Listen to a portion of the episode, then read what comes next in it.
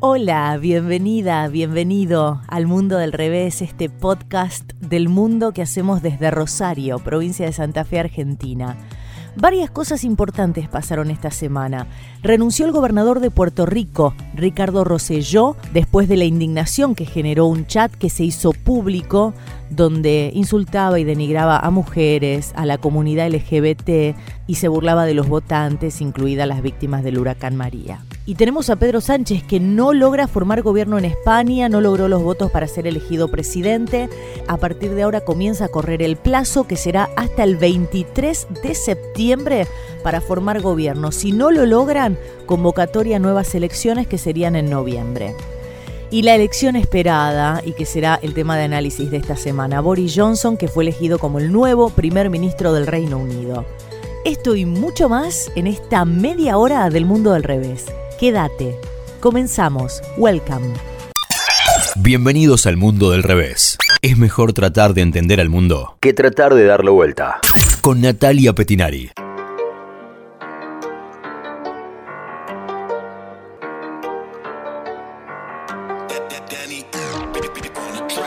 El nuevo primer ministro de Reino Unido es el tema de esta semana. Este miércoles Boris Johnson asumió el cargo. ¿Quién es este señor? El primer ministro número 77. Es euroescéptico, partidario de un Brexit duro, sin importar las consecuencias. Boris tiene el aval de ni más ni menos que Donald Trump, el presidente de los Estados Unidos. Es más, Trump lo apoya abiertamente. La misión primordial de Boris Johnson será concretar el Brexit que divide al país. Dijo, el Brexit ocurrirá sin peros ni condiciones. Un hecho anunciado para el 31 de octubre con o sin acuerdo. Como marca la tradición, Boris Johnson fue investido este miércoles por la reina Isabel II en una breve audiencia en el Palacio de Buckingham. Jamás nadie sabrá qué se dijeron la jefa de Estado y el flamante primer ministro en el encuentro que duró 45 minutos. Las conversaciones con la reina no pueden ser reportadas, pero las audiencias entre él y ella serán semanales hasta el final del mandato. A lo largo del verano, Boris Johnson será invitado a pasar un fin de semana en el Palacio Escocés de Balmoral, junto con la reina, como lo hicieron todos sus antecesores. Tras la reunión, Boris se dirigió a su nueva residencia oficial, el 10 de Downing Street, donde pronunció un discurso en el que prometió negociar un nuevo y mejor acuerdo con la Unión Europea, y en caso de que no haya otra alternativa, un divorcio sin acuerdo en 99 días. And we're going to fulfill the repeated promises of Parliament to the people. And come out of the EU on October the 31st. No ifs or buts. And we will do a new deal, a better deal, that will maximise the opportunities of Brexit while allowing us to develop a new and exciting partnership with the rest of Europe based on free trade and mutual support. I have every confidence that in 99 days' time we will have cracked it. Y aseguró, y él está confiado, de que va a lograr sacar al Reino Unido de la Unión Europea el 31 de octubre, cueste lo que cueste, y que va a vencer a los incrédulos, dijo esto, que va a vencer a los incrédulos, a los pájaros de mal agüero y a los aguafiestas. And so I am standing before you today to tell you, the British people, that those critics are wrong. The doubters, the doomsters, the gloomsters, they are going to get it wrong again. A ver, Boris es el ministro más extravagante que tiene la historia británica. Tiene 55 años y fue uno de los principales artífices de la campaña del Brexit. Llegó a Downing Street sin familia, sin camión de mudanzas tampoco, porque no tiene nada. Lo que tenía lo dejó en la casa de Marina, su ex mujer, y lo que tiene ahora está en la casa de su novia, de Carrie Simons que después de los gritos, peleas y las preocupaciones por posible violencia doméstica y de que esto arruine la campaña, Carrie Simons no participó de la audiencia con la reina, sino que ella esperó a su novio en la explanada del Downing Street con un vestido floreado, con un vestido rosa floreado. Y Johnson dijo, nos vamos a ir de la Unión Europea sin peros ni condiciones, vamos a conseguir un acuerdo, un nuevo acuerdo, los británicos estamos cansados de esperar y es tiempo de actuar. Y también dijo a todos aquellos que dicen que no estamos listos, les digo que subestiman este país. I will take personal responsibility for the change I want to see. Do not underestimate this country. Fue un discurso muy eh, raro. Eh, él tenía una energía inusual, ¿no? Para lo que se lo ve, pachorriento. Y hubo manifestantes, muchísimos manifestantes en la calle, que le gritaban deshonesto, stop Brexit. En la puerta del Palacio de Buckingham los manifestantes extendieron la bandera que decía Put it to the people. Esto se puede traducir como denle el voto a la gente. Y otro cartel también decía Gran Bretaña cambió su opinión, stop Brexit.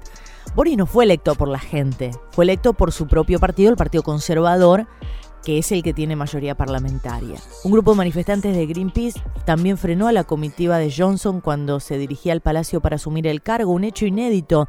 El automóvil que llevaba a, Boris Johnson se detuvo frente a una cadena humana que le impedía el paso, la policía los desalojó y dicen que los manifestantes van a ser sancionados porque se manifestaron en un parque real y no estaban autorizados. Enseguida hubo una cascada de dimisiones y destituciones dentro del gobierno.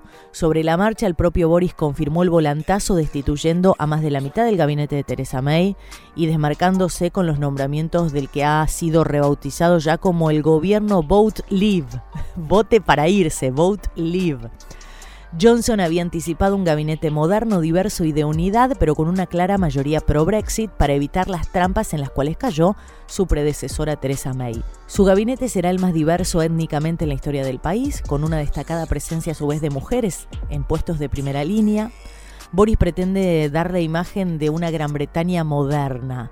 Lo que quiere en realidad es tratar de alejar un poco la imagen que se tiene de él, de, del ala rancia o elitista y conservadora del partido, ¿no? Entonces está promoviendo esta nueva generación de políticos, él dice, para que refleje las realidades del país. Su rival Jeremy Hunt fue fulminado como secretario de Relaciones Exteriores Chau y se dio el puesto al ex ministro del Brexit, representante de la Ladura, a Dominic Raab. También Piti Patel, que había sido destituida por Teresa May, ahora vuelve al gobierno como secretaria del Interior.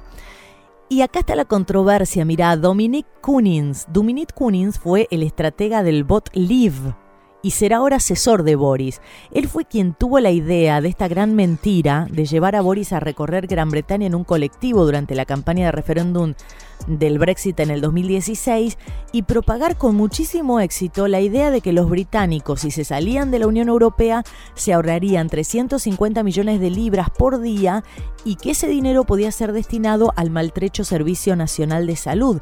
Y esta mentira tremenda, que muchísima gente se creyó, salió a la luz en un informe que se hizo en un informe periodístico que hablaba del marketing y el uso de oscuros recursos informáticos para seducir a los electores. Bueno, este señor, este señor Kunin eh, será asesor de Boris Johnson.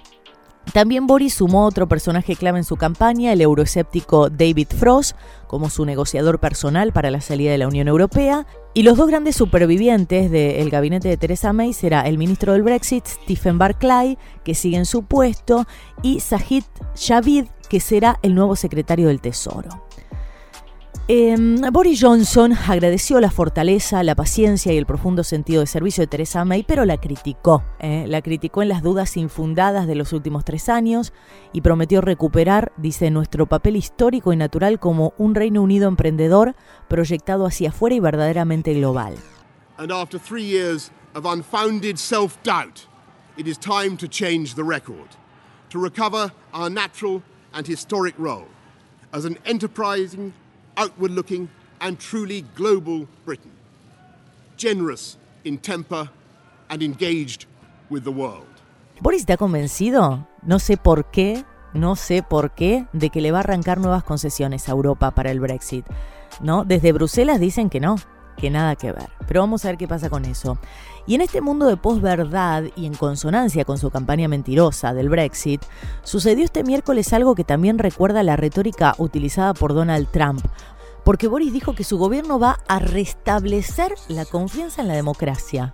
¿eh? Restablecer la confianza en la democracia, como si hasta ahora el Reino Unido hubiera estado en, en unas manos horribles, como las de Theresa May, bueno, pero como no, no apunta a eso, sino como si hubiera tenido una democracia en crisis, algo muy extraño, ¿no? Cuando la crisis debido al Brexit, en la que el país está sumido, digamos, él mismo se encargó de fogonearla, el mismo Boris Johnson. Britain are going to lose their shirts because we're going to restore trust in our democracy. Los retos inmediatos del primer ministro británico, además del Brexit, serán, bueno, primero que nada, como manda la tradición, apenas Boris Johnson se siente en la mesa de su despacho de Downing Street, va a tener un white paper. Un white paper es un documento oficial de análisis y propuestas que elabora el Servicio Civil. ¿Quién es el Servicio Civil? Es el prestigioso cuerpo de funcionarios de carrera que, a diferencia de los asesores políticos, es gente que permanece en el puesto cuando los políticos van y vienen. Allí estos le van a exponer al nuevo Premier en este white paper le exponen a Boris Johnson cuáles son los asuntos más urgentes a resolver, cuáles son las trabas o problemas jurídicos de las promesas de campaña que él hizo. Una vez que él lea esto, supongo, el asunto más delicado y urgente es que va a tener que hacer frente, además del Brexit, a la crisis de los petroleros desatada entre el Reino Unido e Irán. Hasta la fecha Reino Unido estuvo del lado de los países como Francia o Alemania, que quieren preservar a toda costa el acuerdo nuclear alcanzado con Teherán en el 2015 y se han opuesto a las sanciones que le impone unilateralmente Donald Trump.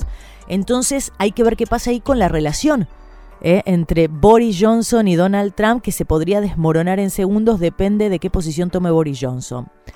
Después las cuentas públicas. ¿Por qué?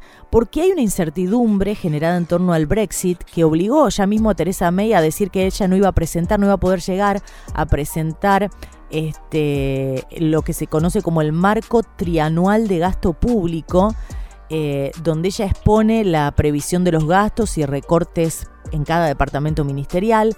Una salida de la Unión Europea sin acuerdo puede suponer un incremento extra del déficit, dicen que en más de 30 mil millones de euros anuales, una caída del PBI de hasta dos puntos porcentuales. Boris Johnson dijo que él estaría dispuesto de, de cumplir con, los acuerdos a pesar de las dudas legales que esto genera, que genera una ruptura tal de un compromiso internacional. Y después eh, otro de los temas es el tren de alta velocidad. Boris Johnson no se quiso comprometer con esto. El proyecto de, trenes de alta velocidad se llama Proyecto HS2. Es un, plan ferroviario para impulsar el desarrollo económico en el norte de Inglaterra, que está muy castigado, y proyecta conectar ocho grandes ciudades, construir 25 nuevas estaciones, contribuir al desplazamiento anual de 30 millones de personas, pero el presupuesto para esto es altísimo. Boris Johnson no se quiere comprometer con este proyecto. Y también está la cuestión del aeropuerto de Heathrow, de, crear una tercera pista. Durante la época de Boris Johnson como alcalde de Londres, él llegó a asegurar que se pondría delante de las excavadoras para impedir la construcción, pero cuando vio que de esta manera se enfrentaba a los intereses empresariales eh, y que esto podía convertirse en un obstáculo en su carrera hacia Downing Street, aseguró que necesitaba revisar todo el proyecto antes de tomar una decisión. Hay varias lecturas sobre la personalidad de Boris Johnson. Sonia Purnell, que fue compañera eh, de, redacción en los años en Bruselas, autora de la biografía más incisiva y completa que existe sobre este político, que se llama Simplemente Boris, una historia de ambición rubia, así se llama. Ahí Sonia Purnell dice, hasta que demuestre que tiene un proyecto que va más allá de la mera conquista del poder, siempre permanecerá la sospecha de que solo tiene una causa, la causa Boris. Boris Johnson es un hombre que no se esfuerza, digamos, en disimular sus imperfecciones y torpezas. Y tiene la habilidad que muy pocos tienen, no sé cómo lo hace, pero convierte sus torpezas e imperfecciones en su principal virtud. Un artículo del diario El País cita el testimonio de alguien anónimo, digamos, pues no quiso dar nombre, pero dice que trató con Boris durante eh, sus años como corresponsal en Bruselas también, en The Daily Telegraph, y que compartió con él eh, una bancada en el grupo parlamentario conservador. Dijo esto, dice, es el hijo de un padre muy extrovertido y de una madre artista. Se crea un personaje homérico. La mayoría de los políticos siguen las normas de comportamiento convencionales, pero Boris se ve a sí mismo como un héroe clásico, una especie de Ulises no se siente atado por las normas de inhibición que los dioses han impuesto a los simples mortales. Es el niño que ve un helado en tu mano y piensa lo quiero y te lo arrebata de un zarpazo. Enseguida los británicos se van a dar cuenta de si Boris Johnson podrá gobernar eficazmente el país o no, porque tiene poco tiempo. Su principal reto tiene fecha de vencimiento, 99 días, 31 de octubre. 99 ¿eh? días donde sin dudas Boris Johnson tratará de demostrar que se puede, sí se puede, ¿eh? y buscará ganarse a los británicos. Uno de los grandes retos será el 24 de agosto, porque se reúne el G7 en Biarritz, en Francia. Ahí se va a reunir Boris Johnson con sus pares europeos, también va a estar Donald Trump. Dicen que su lema de gobierno será DDD, DDD, que en inglés significa esto, librar el Brexit, unir al país y derrotar a Jeremy Corbyn, que es el líder de la oposición. Sin embargo, su desafío más inmediato, el desafío más inmediato de Boris Johnson, es que el nuevo gabinete que acaba de nombrar se maneje unido, se maneje unido y que no estalle por los aires debido a sus diferencias. We in this government will work flat out to give this country the leadership it deserves. And that work begins now. Thank you very much. Gran Bretaña con nuevo primer ministro, lo vamos a seguir de cerca a ver qué pasa. El mundo del revés, un podcast del mundo.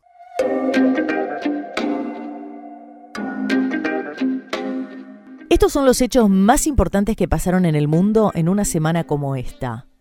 20 de julio de 1969, llegada del hombre a la luna. Este 2019 se cumplieron 50 años de esta hazaña. No parece que nuestra especie vaya a pisar de nuevo a corto plazo la superficie de este satélite de la luna. Sí que China está investigando el lado oscuro de la luna. ¿eh? Los medios de prensa estatales chinos confirmaron que en enero de este año este hecho histórico en la exploración espacial, la misión lunar china que se llama Change E4, logró llevar una sonda exploratoria a la cara oculta de la Luna. China busca competir contra Estados Unidos han dominado la exploración espacial por varias décadas usando nueva tecnología y astronautas entrenados. ¿eh? Fíjate, mira, acá un dato curioso de, de, este momento, del 20 de junio de 1969. La tripulación del Apolo 11 tuvo que viajar a la Luna sin seguro de vida, porque imagínate que ninguna compañía quería asumir el riesgo. Claro, Neil Armstrong es una de las personas más famosas de la historia de la humanidad.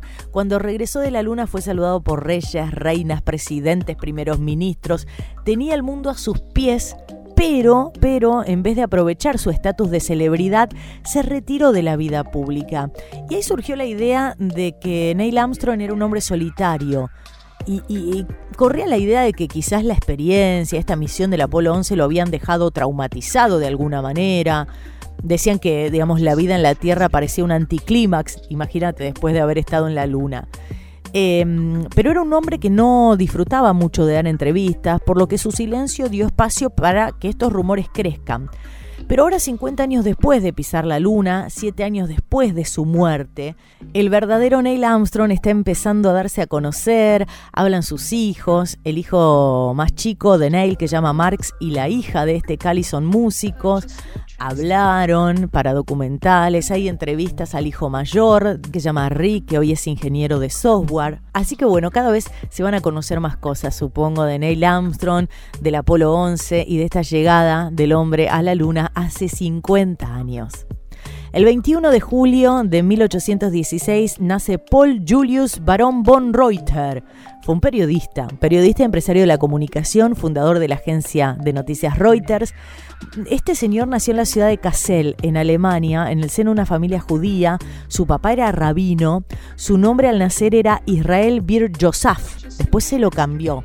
En Gotinga, Reuter conoció al físico y matemático Gauss, que experimentaba la transmisión de señales eléctricas por vía aérea. Reuters fundó la agencia de noticias Reuters en Aquisgrán, en Alemania, para transmitir mensajes entre Bruselas y Aquisgrán, empleando, ¿sabes qué? Palomas mensajeras. Increíble. Y con esta conexión se unía completamente a Berlín y París. La transmisión a través de palomas era mucho más rápida que el correo ferroviario y le daba un acceso a Reuters más rápido a las noticias. En 1851 el correo a través de palomas fue sustituido por la conexión telegráfica.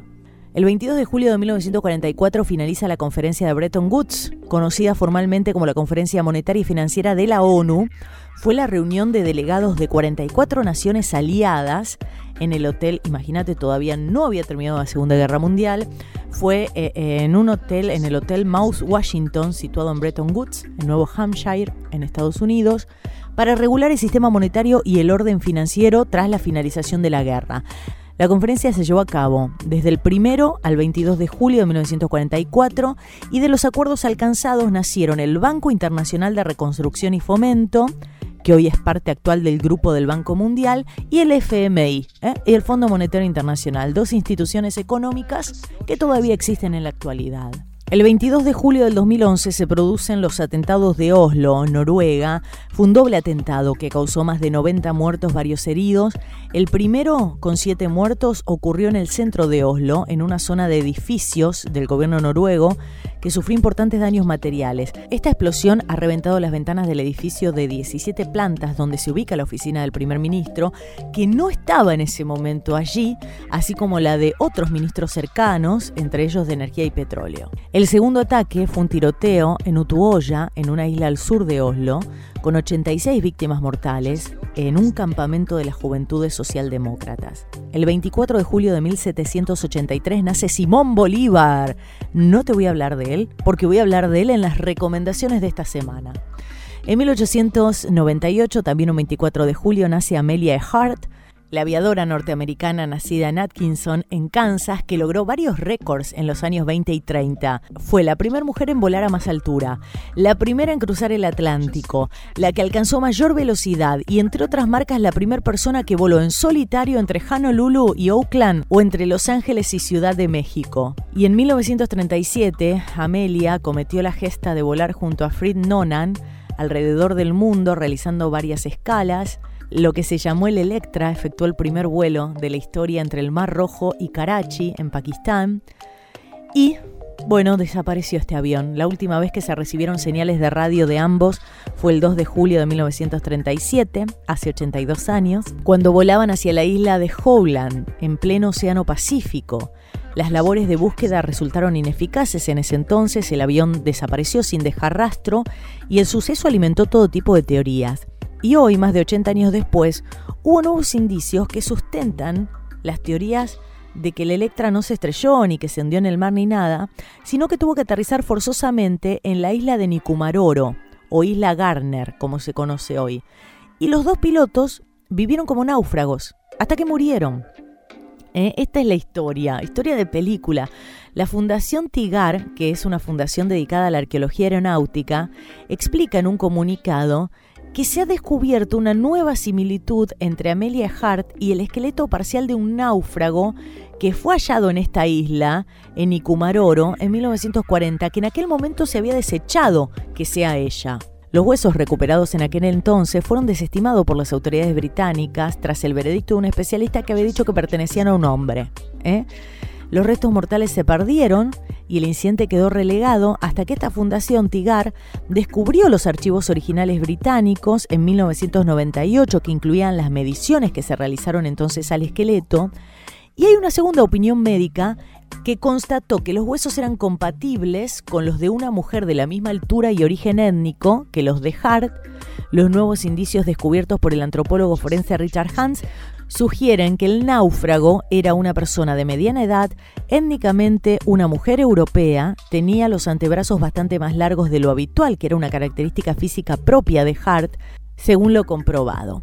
Estos indicios antropológicos se suman a otros indicios materiales hallados en la isla, como por ejemplo restos de un zapato similar al que llevaba Ehart cuando desapareció, también botones y una cremallera de una chaqueta de aviador. Incluso dicen que hay placas de aluminio de un avión. Esto se está estudiando ahora, en estos momentos. Así que bueno, esperemos que haya sido ella. Y esto, imagínense si se comprueba, dará para millones de conjeturas. También el 24 de julio de 1911 se descubre el Machu Picchu. El mismo día de 1969 el Apolo 11 regresaba sano y salvo a la Tierra. El 25 de julio de 1943 Mussolini es derrocado y encarcelado junto a sus colaboradores tras el desembarco en Sicilia. El domingo 25 de julio de 1943 a las 22 y 45 la voz del general Pietro Badoglio interrumpió la programación para leer un escueto comunicado.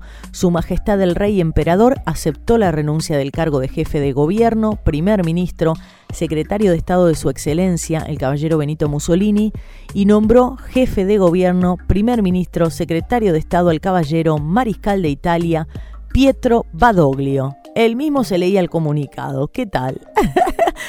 Era una noticia inesperada. Mussolini había caído. El régimen fascista dejaba de existir después de más de 20 años.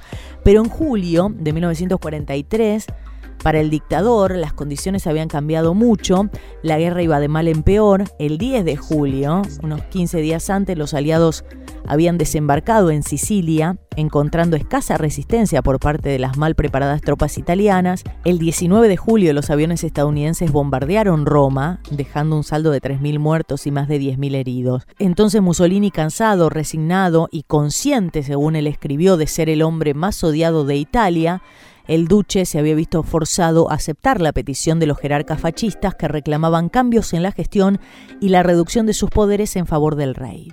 Y un 25 de julio de 1956 se hundía el Andrea Doria en una especie de predicción de su destino, al igual que el Titanic. El Andrea Doria también era considerado como uno de los barcos más seguros de su tiempo. El mundo del revés, con Natalia Petinari.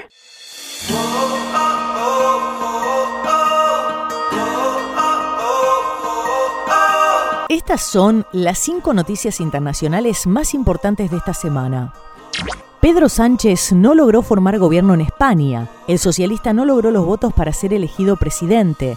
A partir de ahora comienza a correr el plazo para la convocatoria de nuevas elecciones, que serían en noviembre si no se alcanza antes un acuerdo entre los partidos. Desde este jueves empiezan a correr dos meses para que los partidos intenten negociar una nueva investidura, tal como señala el artículo 172 del reglamento del Congreso. Así, el lunes 23 de septiembre será el último día para pactar la investidura. Si no hay acuerdo hasta entonces, el 24 de septiembre el rey Felipe VI tendrá que disolver las Cortes y se convocará nuevas elecciones que tendrán lugar en un plazo de 47 días, es decir, el 10 de noviembre. Renunció el gobernador de Puerto Rico, Ricardo Rosselló, lo confirmó este miércoles y dijo que renunciará al cargo el 2 de agosto ante la indignación pública por un chat plagado de insultos en el que él y sus asesores cercanos denigraron a mujeres, se burlaron de los votantes, incluidas las víctimas del huracán María. A pesar de contar con el mandato del pueblo que democráticamente me eligió, hoy siento que continuar en esta posición representa una dificultad para que el éxito alcanzado perdure. Luego de escuchar el reclamo, hablar con mi familia, pensar en mis hijos y en oración. He tomado la siguiente decisión. Con desprendimiento, hoy les anuncio que estaré renunciando al puesto del gobernador efectivo el viernes 2 de agosto del 2019 a las 5 de la tarde. Si bien todavía no hay mayores precisiones al respecto, la secretaria de Justicia, Wanda Vázquez, será la nueva gobernadora, según declaraciones del mismo Rosselló, quien difundió su renuncia en un video que rápidamente se viralizó en redes sociales. Rosselló, de 40 años, es el primer gobernador que renuncia al cargo en la historia moderna de Puerto Rico, un territorio de 3.200.000 ciudadanos estadounidenses.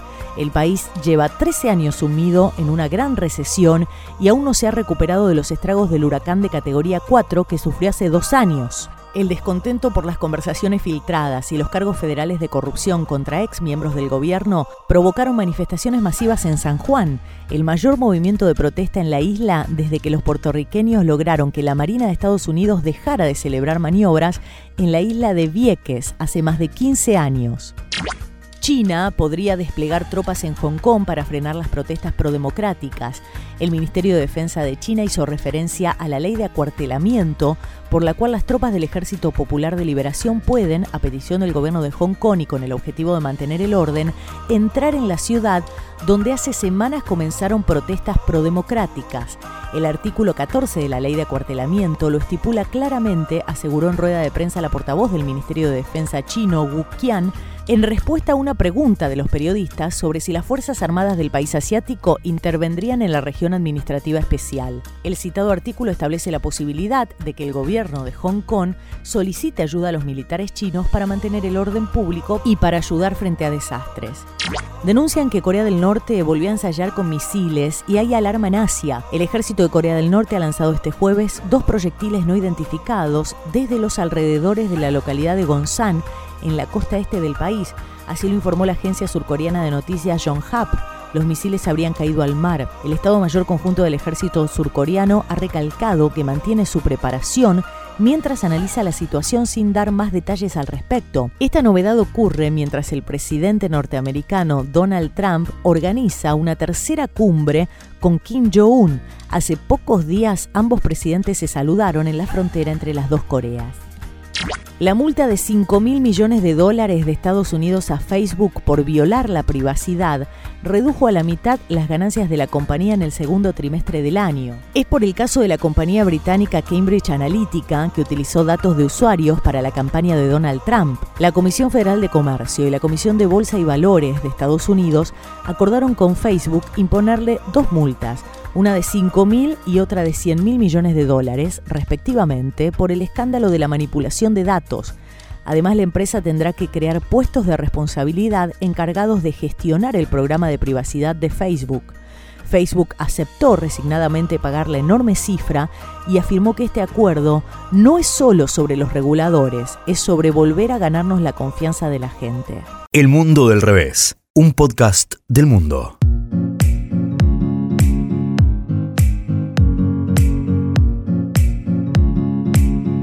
La recomendación de esta semana tiene que ver con que el 24 de julio de 1783 nacía Simón Bolívar hace 236 años. Y Netflix dio a conocer hace poco una miniserie de 60 capítulos en la que intenta hacer un relato íntimo sobre la figura de Simón Bolívar, de este caraqueño. Entonces la recomendación de esta semana es esta serie, porque me la vi entera, ya me vi los 60 capítulos, se llama Bolívar, una lucha admirable, donde narra la vida y los romances de Simón Bolívar. Salió al aire el 21 de junio y te la recomiendo 100%.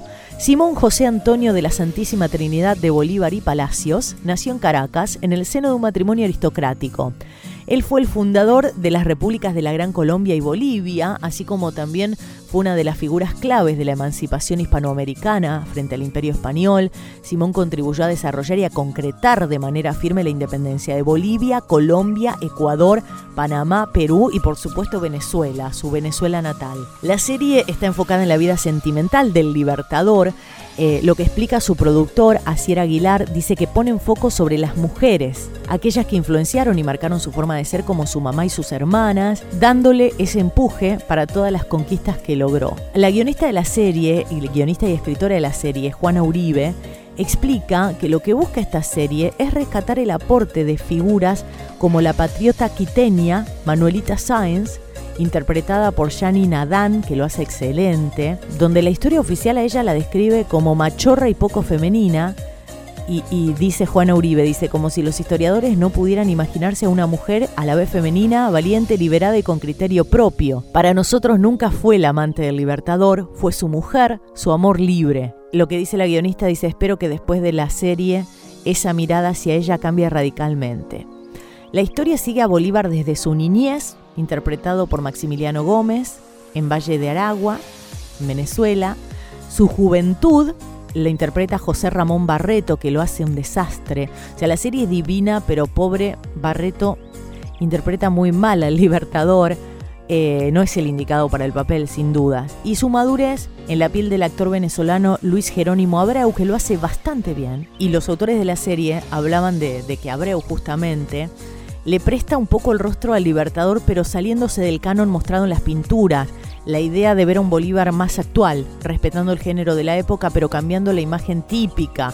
Por eso Abreu luce el pelo largo, por ejemplo. ¿no? Una semana antes de su estreno, una semana antes, repito, eh, del estreno, Nicolás Maduro expresó su preocupación de que la ficción distorsione la historia de, de este aristócrata, Simón Bolívar, nacido en Caracas, Dijo Maduro, ¿cuántas mentiras, deformaciones y basura pondrán en la miniserie de Bolívar? Tendremos que salir a la defensa frente a la mentira de la oligarquía colombiana. Y, Maduro nunca vio la serie, o sea, no se había estrenado todavía y él ya opinaba negativamente, increíble, ¿no? Y ahí salió a hablar la, la guionista y escritora Juana Uribe, dijo que las declaraciones de Maduro no le sorprenden, incluso que las agradece, cree que la figura de Bolívar ha sido tan manoseada y tergiversada por el régimen chavista que espera que esas acusaciones sean una invitación para ver esta nueva ficción. Tengo la absoluta certeza de que los venezolanos van a sentirse muy orgullosos del Bolívar que contamos y que el resto del mundo conocerá un personaje del que tanto hemos oído hablar, tantas anécdotas se cuentan y en realidad sabíamos muy poco. La verdad, la recomiendo, la serie me encantó más allá de Barreto que no no, no da con el personaje, ¿no? No, no da con el Simón Bolívar que intenta mostrar, no está a la altura del personaje, esa es la palabra. Pero bueno, más allá de eso, que te tenés que comer como 20 capítulos donde está él, pero mm, el resto es, hermoso. La serie es súper recomendable. Bolívar, una lucha admirable, son 60 capítulos largos, ¿eh? no sé si no dura 50, 60 minutos cada uno, pero es la recomendación de esta semana, excelente, no te la pierdas, ¿eh? mírala. El mundo del revés.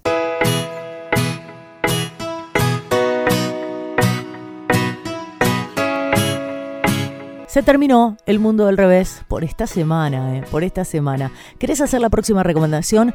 Mándame un mensaje a mi Instagram, Nati Petinari, Nati con I latina, Petinari con doble T. Nos vamos, está lloviendo en Rosario en estos momentos, hace mucho, mucho frío, en contraposición con la ola de calor que hay en, eh, en, Europa, bueno, acá en Argentina estamos teniendo una ola polar de frío. Así que espero que te encuentren días cálidos, ni de mucho frío ni de mucho calor y que sean de sol. Hasta la semana que viene. Esto fue El Mundo del Revés. Es mejor tratar de entender el mundo que tratar de darlo vuelta. Hasta la próxima.